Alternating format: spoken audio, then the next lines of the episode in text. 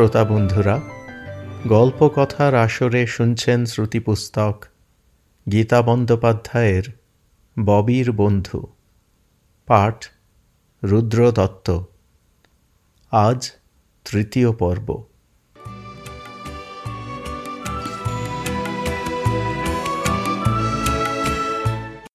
সত্যি, ওরা অসম্ভব খেপে গিয়েছিলেন।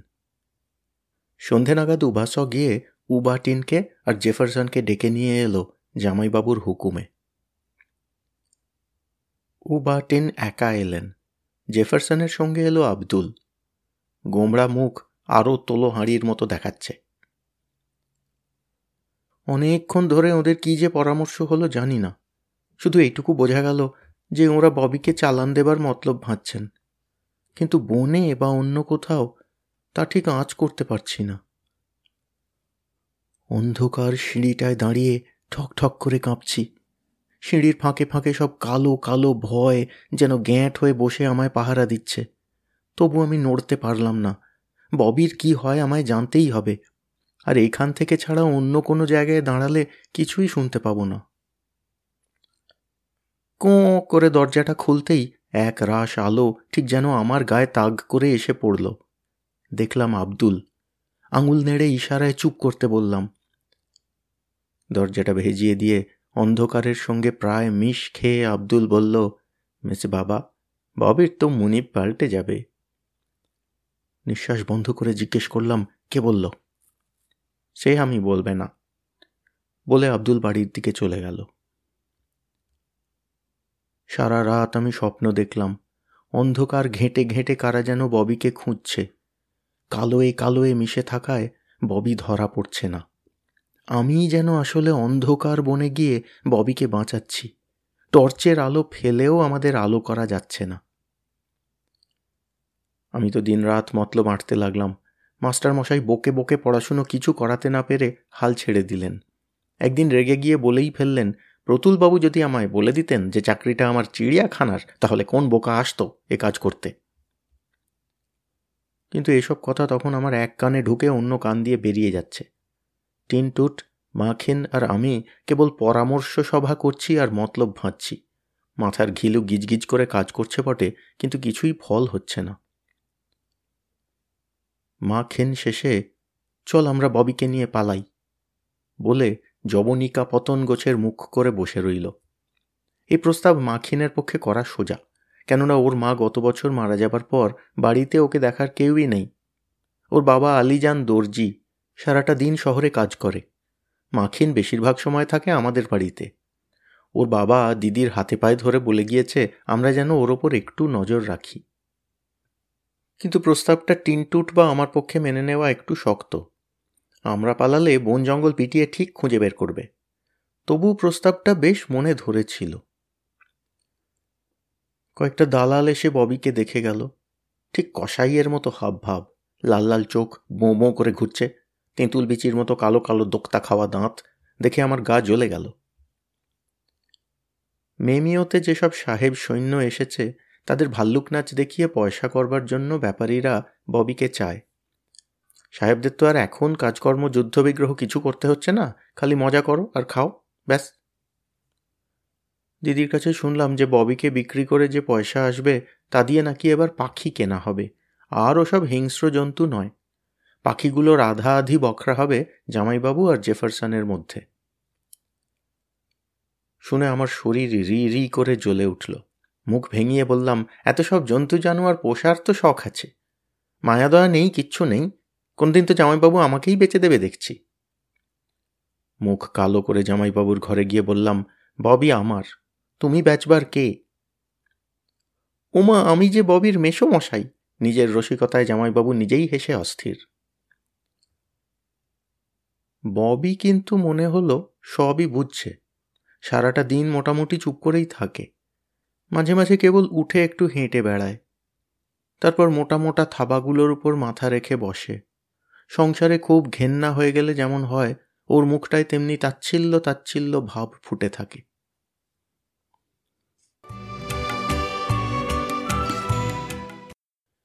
জামাইবাবু দুদিনের জন্য ট্যুরে গেলেন। কি একটা জরুরি মামলার কাজে। যাওয়ার সময় আব্দুলকে ডেকে বলে দিয়ে গেলেন যে ভালো খদ্দের পেলেও যেন জামাইবাবুর ফেরা পর্যন্ত ববিকে বিক্রি করা না হয়। উবাসাও যাচ্ছিল জামাইবাবুর সঙ্গে। কাজেই বাড়িতে পুরুষ মানুষ বলতে এক সুধীর। ঠাকুর রাত্রিরে তার বাসায় চলে যায়। তাই জামাইবাবু মহা ভাবনায় পড়ে গেলেন। বেশ খানিক্ষণ সলা পরামর্শ চলার পর জামাইবাবু একটা সিদ্ধান্ত করে ফেললেন। দেখো বিনা সুধীরটা তো কুম্ভকর্ণের ছোট ভাই। ওর ভরসায় তোমাদের এই তিনটি বীর রমণীকে রেখে যাওয়া যায় না। দিনকাল যা খারাপ পড়েছে তা আর বলার নয়। ছিঁচকে চুরি, ডাকাতি ভীষণ বেড়ে গিয়েছে। সৈন্য আর যুদ্ধ দেখেই চোরদের মেজাজ খুলে গিয়েছে আর কি। তুমি এক কাজ করো, মিনির মাস্টার মশাইকে বরং দুদিন এখানে থাকতে বলো। ভারী ভালো ছেলে, একা একা মেসে থাকে আমাদের পরিবারের সঙ্গে ওদের প্রায় একটা আত্মীয়তাও আছে বলতে গেলে। ওকে বললে ও নিশ্চয়ই খুশি হয়েই মত দেবে। সেই দিনই মাস্টারমশাইকে প্রস্তাব করতেই উনি তো বেজায় খুশি। দিদিকে হেসে বললেন, মিষ্টি খাওয়াতে হবে কিন্তু। শুনেই দিদি মালপোয়া ভাজতে চলে গেল। মাস্টারমশাই আমায় এবার বললেন, খুব ভয় পাচ্ছ বুঝি তোমরা? আমি থাকলে ভয় কি? শুনে আমি চোখটা কুঁচকে বললাম, আমাকে আর কারুর ভয় পাওয়াতে হয় না। সন্ধে হতে না হতেই আমাদের তো গা ছমছম করতে লাগল। তার উপর মাস্টারমশাই গল্প বলার মৌকা পেয়ে যত রাজ্যের চোর, ডাকাত, সিঁধ কাটার গল্প ফেঁদে বসলেন। শুনতে শুনতে এমন হলো যে চোখ বুঝলেও ভয় করতে লাগল। তাড়াতাড়ি খাওয়া দাওয়া সেরে দিদি মহা হট্টগোল বাঁধিয়ে দিল শোবার জায়গা নিয়ে। একতলার সদর ঘরে হলো মাস্টারমশাইয়ের বিছানা। সিঁড়ির মুখে রইল সুধীর। আর ঠিক সিঁড়ির ওপরে দোতলার ঘরে দিদির, উর্মিলার আর আমার শোবার ঠিক হলো। বাঘাদের ছেড়ে দেওয়া হলো বাগানে আর ডায়ানা, জ্যাক আর জিলকে ওপরের বারান্দায়। রিনি আর কিনিকে মাত্র কয়েকদিন আগে বিলিয়ে দেওয়া হয়েছে। ওরা থাকলে আরও ভালো হতো। একটা মাছি পর্যন্ত ওদের হাত এড়িয়ে যেতে পারেনি কোনোদিন। দিদি, ববিটাকে কোল্যাপসিবল গেটের পাশে রাখ। দেখ, ওকে দেখলেই চোর ভয় মূর্ছা যাবে। তাছাড়া ও তো আজকাল একদম কামড়ায় না। আর রাত্রিরে কাকেই বা কামড়াবে? আমি এই সুযোগে ববিকে দিদির সুনজরে আনবার চেষ্টা করলাম। চোরের বিরুদ্ধে ব্যবস্থা করতে করতে দিদি এমন উত্তেজিত হয়ে পড়েছিল যে ববিকে ভেতরে রাখতে রাজি হয়ে গেল। সমস্ত ব্যবস্থা ঠিকঠাক করেও ঘড়িতে দেখলাম মোটে আটটা বাজে। এত সকালে আলো নিবিয়ে ঘুমোতে যাওয়া মানে চোরের জন্য আরও কয়েক ঘণ্টা বেশি জেগে বসে থাকা। এর চাইতে আরও খানিক্ষণ গল্প করে সময় কাটানো বুদ্ধিমানের কাজ হবে। এখন তো সবে সন্ধে। রেডিও চালিয়ে দিয়ে বাইরের দরজাটা খুলে আমরা মাস্টারমশাইকে ধরে বসলাম, একটা রাজা রানী বা পরীর গল্প বলুন। মাস্টারমশাইয়ের গল্পে রাজা থাক, রানী থাক, পরি থাক, একটা জায়গায় এসে কিন্তু ঠিক ভুতুড়ে হয়ে পড়বেই। আর এই সব জায়গাগুলো উনি এমন ঘন গলা করে বলেন যে মনে হয় কারা সব যেন আমাদের চারপাশে জটলা পাকিয়ে এগিয়ে আসছে। মাস্টারমশাই তখন সবে ছোট রানীকে বিষ খাইয়ে মেরে কীভাবে মন্ত্রীর ছেলে রাজ্য হাতাবার চেষ্টা করছে, এমন জায়গায় এসেছেন। বাঘারা উত্তেজিত হয়ে ডেকে উঠল। আমরা কান খাড়া করে শুনলাম। মনে হলো খসখস শব্দ। খানিক্ষণ সব চুপচাপ। শুধু ঢিপ ঢিপ বুকের আওয়াজ ছাড়া আর কিচ্ছু শুনতে পাচ্ছি না। একটু পরে মাস্টারমশাই বললেন, যা, ও কিছু নয়। আচ্ছা তারপর শোনো। মুখে বললেন বটে, যা। কিন্তু মুখটা একটু কীরকম যেন হয়ে গিয়েছিল মাস্টারমশাইয়ের। গল্প কেটে কেটে যাচ্ছিল। যেতে যেতে এক জায়গায় পৌঁছে বেশ জমে উঠল। রেডিওতে খবর বলা শেষ হয়ে এসেছে, আমাদেরও ভয় ভেঙে গিয়েছে, এবার ঘুমোতে যাব। হঠাৎ দরজার দিকে চোখ পড়তেই চেঁচিয়ে উঠলাম, মাস্টারমশাই! দরজার সামনেই খালি পায়ে লুঙ্গি পরা, হাতে ছোড়া নিয়ে একটা বর্মি লোক দাঁড়িয়ে তার কপালে দগদগ করছে মস্ত কাটার দাগ, ঠিক তার পেছনেই আর একখানা মুখ, কালো কুচকুচে গোঁফওয়ালা একখানা মুখ। দু এক সেকেন্ড গেল, হতভম্ব অবস্থা কাটতে, ওদেরও, আমাদেরও। ওরা এবার এগিয়ে এসে ঘরের মধ্যে ঢুকল। বর্মিটা চাপা মোটা গলায় বলল, চাবি দাও, খবরদার চেঁচাবে না। দিদি মাস্টার মশাইয়ের দিকে মুখ নীল করে তাকাতেই মাস্টার মশাই ঘাড় নেড়ে ইশারায় চাবি দিয়ে দিতে বললেন মুখে কারু রা বেরুচ্ছে না। আমি ভাবছি ডায়ানা, জ্যাক আর জিল কেন আসছে না এখানে? ওরা তো ওপরের বারান্দায় ছাড়াই আছে। চাবির গোছা হাতে নিয়ে চোরগুলো আমাদের সামনে সামনে হাঁটার হুকুম দিল। পথ বাতলাও। কিন্তু পথ বাতলাবার আগেই দেখলাম ভেতর দিকের দরজায় দু পায়ে দাঁড়িয়ে ববি তার লাল চোখ ঘোরাচ্ছে। এক মুহূর্ত, ব্যাস। তারপর ববি এক লাফে গিয়ে বর্মিটার সামনে লাফিয়ে পড়েই তাকে বুকে জাপটে ধরল। লোকটা বিকট একটা চিৎকার করে উঠতে আমরাও প্রাণপণ চেঁচাতে শুরু করলাম। পেছনের লোকটা বেকায়দা বুঝে ববিকে মারল এক ছোড়ার ঘা, ঠিক ডান হাতটার ওপরে সঙ্গে সঙ্গে ববি একটা হাঁক ছেড়ে বর্মিটাকে এক থাবার ঘায়ে অজ্ঞান করে দিয়ে কালো দুশ্মনটার উপরে লাফিয়ে পড়ে তাকে মাটির উপর চিত করে ফেলে দিল। বাঘা জ্যাক জিল ততক্ষণে এসে পড়েছে। আধো অজ্ঞান বর্মিটার ঠ্যাং কামড়ে ধরেছে বাঘা, আর কালো লোকটার হাতের উঁচনো ছোড়াটা আবার ববির দিকে যাবার আগে সে হাতটা মক্ষম করে কামড়ে ধরে ফেলেছে জিল। জ্যাক এক কামড়ে লোকটার লুঙ্গি ছিঁড়ে ফেলেছে, অন্য কুকুরগুলোর হট্টগোলে ইতিমধ্যে পাড়া সরগরম মাস্টারমশাই ছুটে বাগানে গিয়ে চেঁচাতে লাগলেন। গাড়ি বারান্দার পাশের গাছ থেকে নেমে আরও দুটো লোক গলি দিয়ে ঊর্ধ্বশ্বাসে পালাচ্ছে।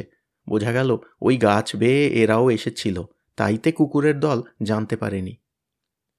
উবা টিন সাহেব, জেফারসন সাহেব, আব্দুল আলী জান সব হৈ হৈ করে ছুটে এলেন। মাস্টারমশাই গেট খুলে দিয়ে এসে ছুটে ভেতরে ঢুকলেন। আমি উত্তেজনায় ফ্যাকাশে মুখে বললাম মাস্টারমশাই চোরগুলোকে মেরে ফেলবে কিন্তু ওরা। মাস্টারমশাই হাঁপাতে হাঁপাতে বললেন, মেরে ফেলতে বারণ করো। আমি আর দিদি অনেক কষ্টে কুকুরগুলোকে সামলালাম। ববিকে টেনে আনলাম আমি। তার কালো লোম বেয়ে টপ টপ করে রক্ত পড়ছে। জেফারসন সাহেব এসেই আগে চোর দুটোকে বেঁধে ফেলার হুকুম দিলেন।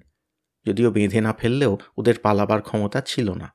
আর কয়েক মিনিট ওভাবে ববিদের হাতে রাখলেই ওদের পটল তুলতে হতো। উ বার্টিন জিজ্ঞেস করলেন, ভেতরে কাঁদছে কে? ভেতরে গিয়ে দেখি উর্মিলাদি পা ছড়িয়ে বসে ইনিয়ে বিনিয়ে কাঁদছে। ও দাদাবাবু গো, অদেষ্টে আমার এ কী লেখা ছিল গো? ওকে থামাবার চেষ্টা না করেই ওরা গেলেন বাড়িটা একবার পরীক্ষা করে দেখতে। ওপরে ওঠার মুখে থমকে দাঁড়িয়ে আলিজান বলল, ওকে। চেয়ে দেখি সিঁড়ির পাশটায় অন্ধকারে সুধীর পাটি পেতে ঘুমোচ্ছে। আব্দুল এক ধাক্কা দিল ওকে, আরে এ ক্যা? মেম সাহেবদের চোরে খুন করতে এলো তা এ হার আমি ঘুমাচ্ছে? সুধীর এবার চোখ খুলে তাকিয়ে অত লোকজন দেখে ধর্মড়িয়ে উঠে বলল, কি, সকাল হয়ে গেল নাকি? শুনে এত দুঃখেও সবাই হো হো করে না হেসে পারলেন না। দিদিটা আশ্চর্য শান্ত আছে বলতে হবে। ওপরে গিয়ে ফার্স্ট এইডের বাক্সটা নিয়ে এলো বেশ সহজভাবে। সামনের ঘরে ফিরে গিয়ে দেখি মাস্টারমশাই লোক দুটোকে ধমকে ধমকে কী সব জিজ্ঞেস করছেন। আর জিল এক কোণে বসে মা মা মুখ করে ববির কাটা জায়গাটা চেটে দিচ্ছে। ববি শান্ত মুখ করে চেয়ে আছে জিলের দিকে। জ্যাক আর বাঘা ওদের মুখোমুখি বসে সাগ্রহে দেখছে জিল্লের নার্সিং। মাঝে মাঝে মেঝে পাঠুকে তারিফও করছে। সবচাইতে দুঃখী মনে হচ্ছে ডায়ানাকে, কারণ ও ঠিক জিল্লের পাশটিতে বসে সেবায় একটু ভাগ বসাবার জন্যে জুলজুল করে তাকিয়ে আছে। দৃশ্যটা দেখে দিদি থ হয়ে দাঁড়িয়ে পড়েছে দেখে মাস্টারমশাই হেসে বললেন হ্যাঁ বৌদি, জেল আপনার আগেই ফার্স্ট এইড দিয়ে দিয়েছে। মাস্টারমশাই দিদি আর আমি মিলে ববির লোম কেটে ফেলে আয়োডিন ঢেলে ছোড়ার কাটাটা বেঁধে ফেললাম। কাটাটা খুব গভীর নয় ভাগ্যিস? তবু ভয়ের কারণ আছে। ববি কিচ্ছু আপত্তি করল না, বরং আমার হাত চেটে দিল একটু। জিল আর ডায়ানা দেখলাম আমার ঠিক পেছনে বসে কুঁই কুঁই করে কান্না জুড়ে দিয়েছে। মাস্টারমশাই হেসে উঠে বললেন, আহা, বেচারিদের অধিকার কেড়ে নেওয়ায় ওরা কাঁদছে। টেনটুট আর মা খেন ঘুম চোখে এসে হাজির। পাড়ার বোধহয় সবাই এসে পড়েছে। চোর দুটোকে মারতে চাইছে অনেকে। টিনটুট তার বাবাকে বলল, দাও না বাবা, ও ব্যাটাকে একটা চড় লাগিয়ে। আমার সুটকেস চুরি করেছিল, মনে নেই? মা খেনো আলিজানের হাত ধরে বায়না জুড়ল, আব্বা, ওরা তো আমাদের বস্তিতে সেদিন চুরি করেছিল না? মারবে না ওকে? আর ববিকে কি করেছে দেখো? ইস, খুন বেরিয়েছে কতখানি? আলিজান মা খেনকে কোলে নিয়ে বলল, সাহেব শাস্তির ব্যবস্থা করবেন। জেফারসন মাস্টারমশাইকে গম্ভীর মুখে ভুঁড়ু কুচকে বললেন, আমি থানায় খবর দিয়েছি। রাত্রিরে বাড়ি পাহারা দেবে আর এদের নিয়ে যাবে। জেফারসন এবার আমাদের দিকে তাকিয়ে হাসলেন। দিদিকে হেসে বললেন, মিসেস চৌধুরী, ববি দুষ্টু হলেও মাঝে মাঝে ভালো কাজ করে, নয় কি? মিনি কি বলো? আমি তো গর্বে কথাই বলতে পারলাম না। দিদি শুধু একটু লজ্জা লজ্জা করে হাসল। এগিয়ে এসে জেফারসন ববির কানের পাশের লোমে হাত বুলিয়ে ডায়না আর জেলের গলা চুলকিয়ে দিয়ে চলে গেলেন সব ব্যবস্থা করে ফেলতে। যেদিন ফেরার কথা ছিল তারও দুদিন পরে জামাইবাবু ফিরলেন। সমস্ত শুনে ঘর ফাটিয়ে হেসে বললেন, আরে বেজায় একটা মজার অ্যাডভেঞ্চার থেকে বাদ পড়ে গেলাম শেষে আমি।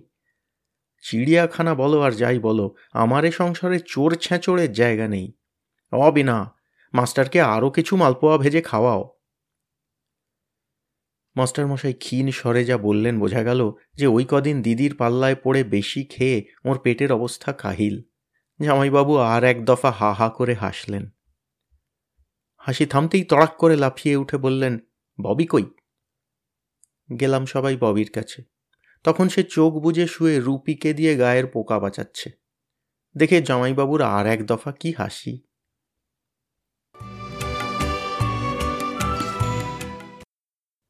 মাখিনকে নিয়ে রাস্তায় রাস্তায় ঘুরছি। ভারী মন খারাপ। ববির হাতের ঘা সেরে গিয়েছে বটে, কিন্তু ও যেন কীরকম নির্জীব হয়ে পড়ছে। খেলা করে না, খালি চুপ করে শুয়ে শুয়ে নিঃশ্বাস ফেলে আর ভাবে। তাছাড়া ওকে কিনে নেবার জন্য দালালরাও খুব যাওয়া আসা করছে। জামাইবাবু কি করবেন ঠিক করতে পারছেন না। ববিকে বিক্রি করার ব্যাপারে এখন আর কারুরই তেমন উৎসাহ নেই। তবু হিংস্র জন্তু যদি একবার খেপে যায়, তো মানুষ মেরে ফেলতে কতক্ষণ?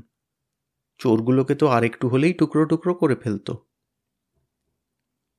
আগে ববিকে বিক্রির ব্যাপারে যার সবচাইতে উৎসাহ ছিল, সেই আবদুলই এখন খানিকটা বেঁকে বসেছে।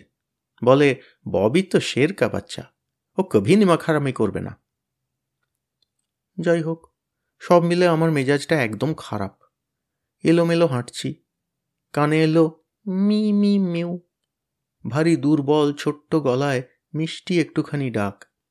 তাকিয়ে দেখি আমার পাশেই রাস্তার ধারে আধ বিঘত লম্বা সিকি বিঘত উঁচু একটা বেড়াল ছানা ঠকঠক করে কাঁপছে। গায়ের লোম এখানে সেখানে ওঠা ওঠা, কিন্তু কি যে মিষ্টি মুখখানা। দিদি শুনলে বলতো, আহা, বেড়ালের মুখ আবার মিষ্টি হলো? হাসালি মিনি। বাঁ হাতের চেটোর ওপর ওকে ঘাড় ধরে তুলে এনে বসিয়ে মাখিনকে বললাম, বেচারি ওর মা নেই রে। চ, ওকে বাড়ি নিয়ে যাই। এরকম কুড়িয়ে কুড়িয়ে দিদির সংসারে কুকুর বেড়ালের সংখ্যা আমি আসার পর বেশ একটু বেড়ে গিয়েছে। কিন্তু ফেলে দেওয়া যায় কি?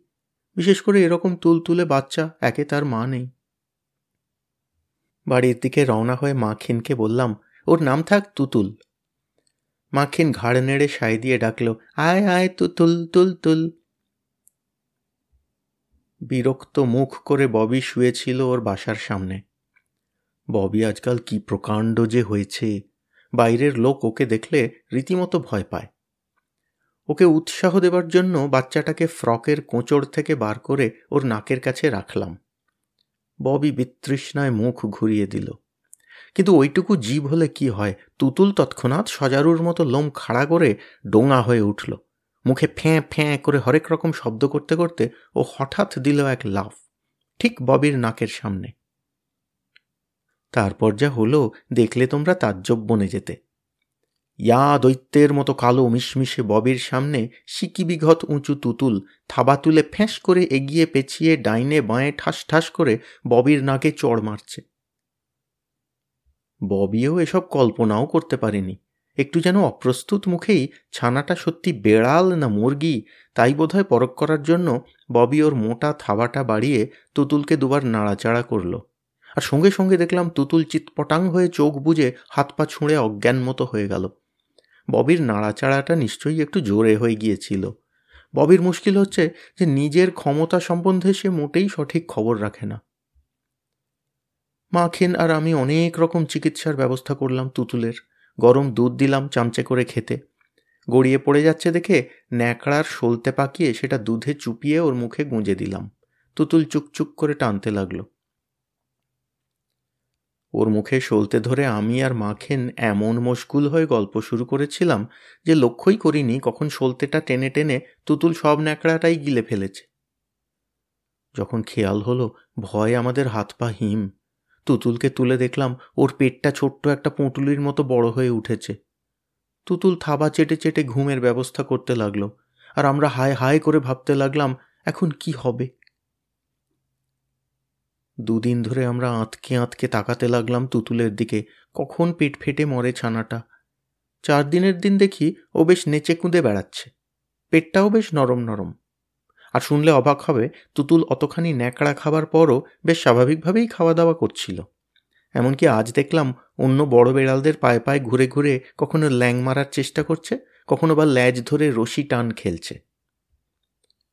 ববিকে দেখে আজ অবাক হয়ে গেলাম। কি রকম নেতিয়ে পড়ে আছে। খাবার একটুও ছোঁয়নি পর্যন্ত।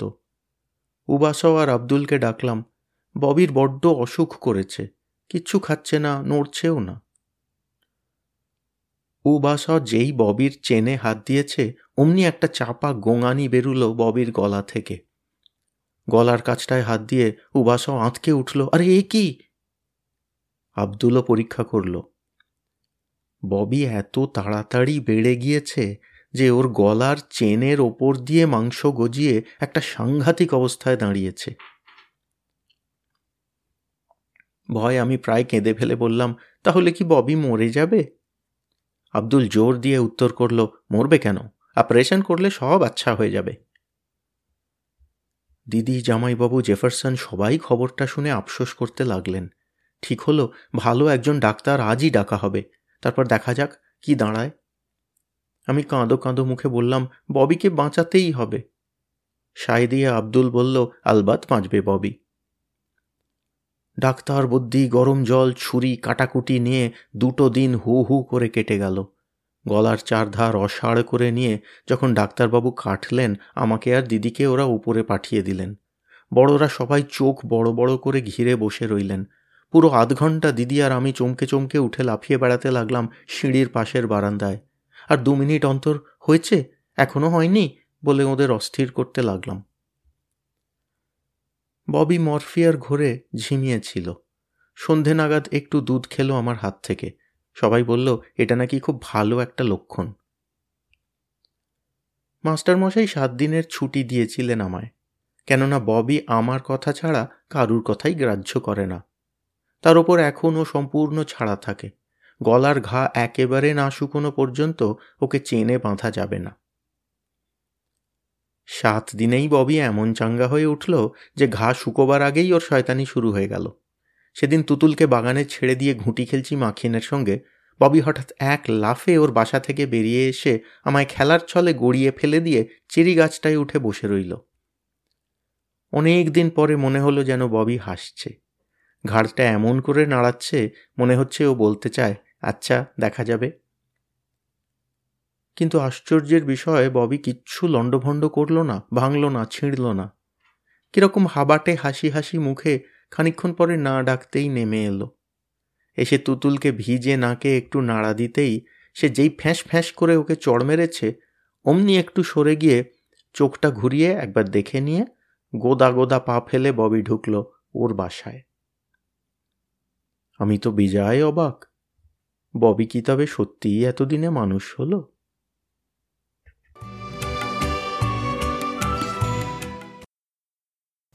শুনতে থাকুন গল্পকথার আসরের শ্রুতিপুস্তক গীতা বন্দ্যোপাধ্যায়ের ববির বন্ধু। পরবর্তী অংশ আগামী এপিসোডে।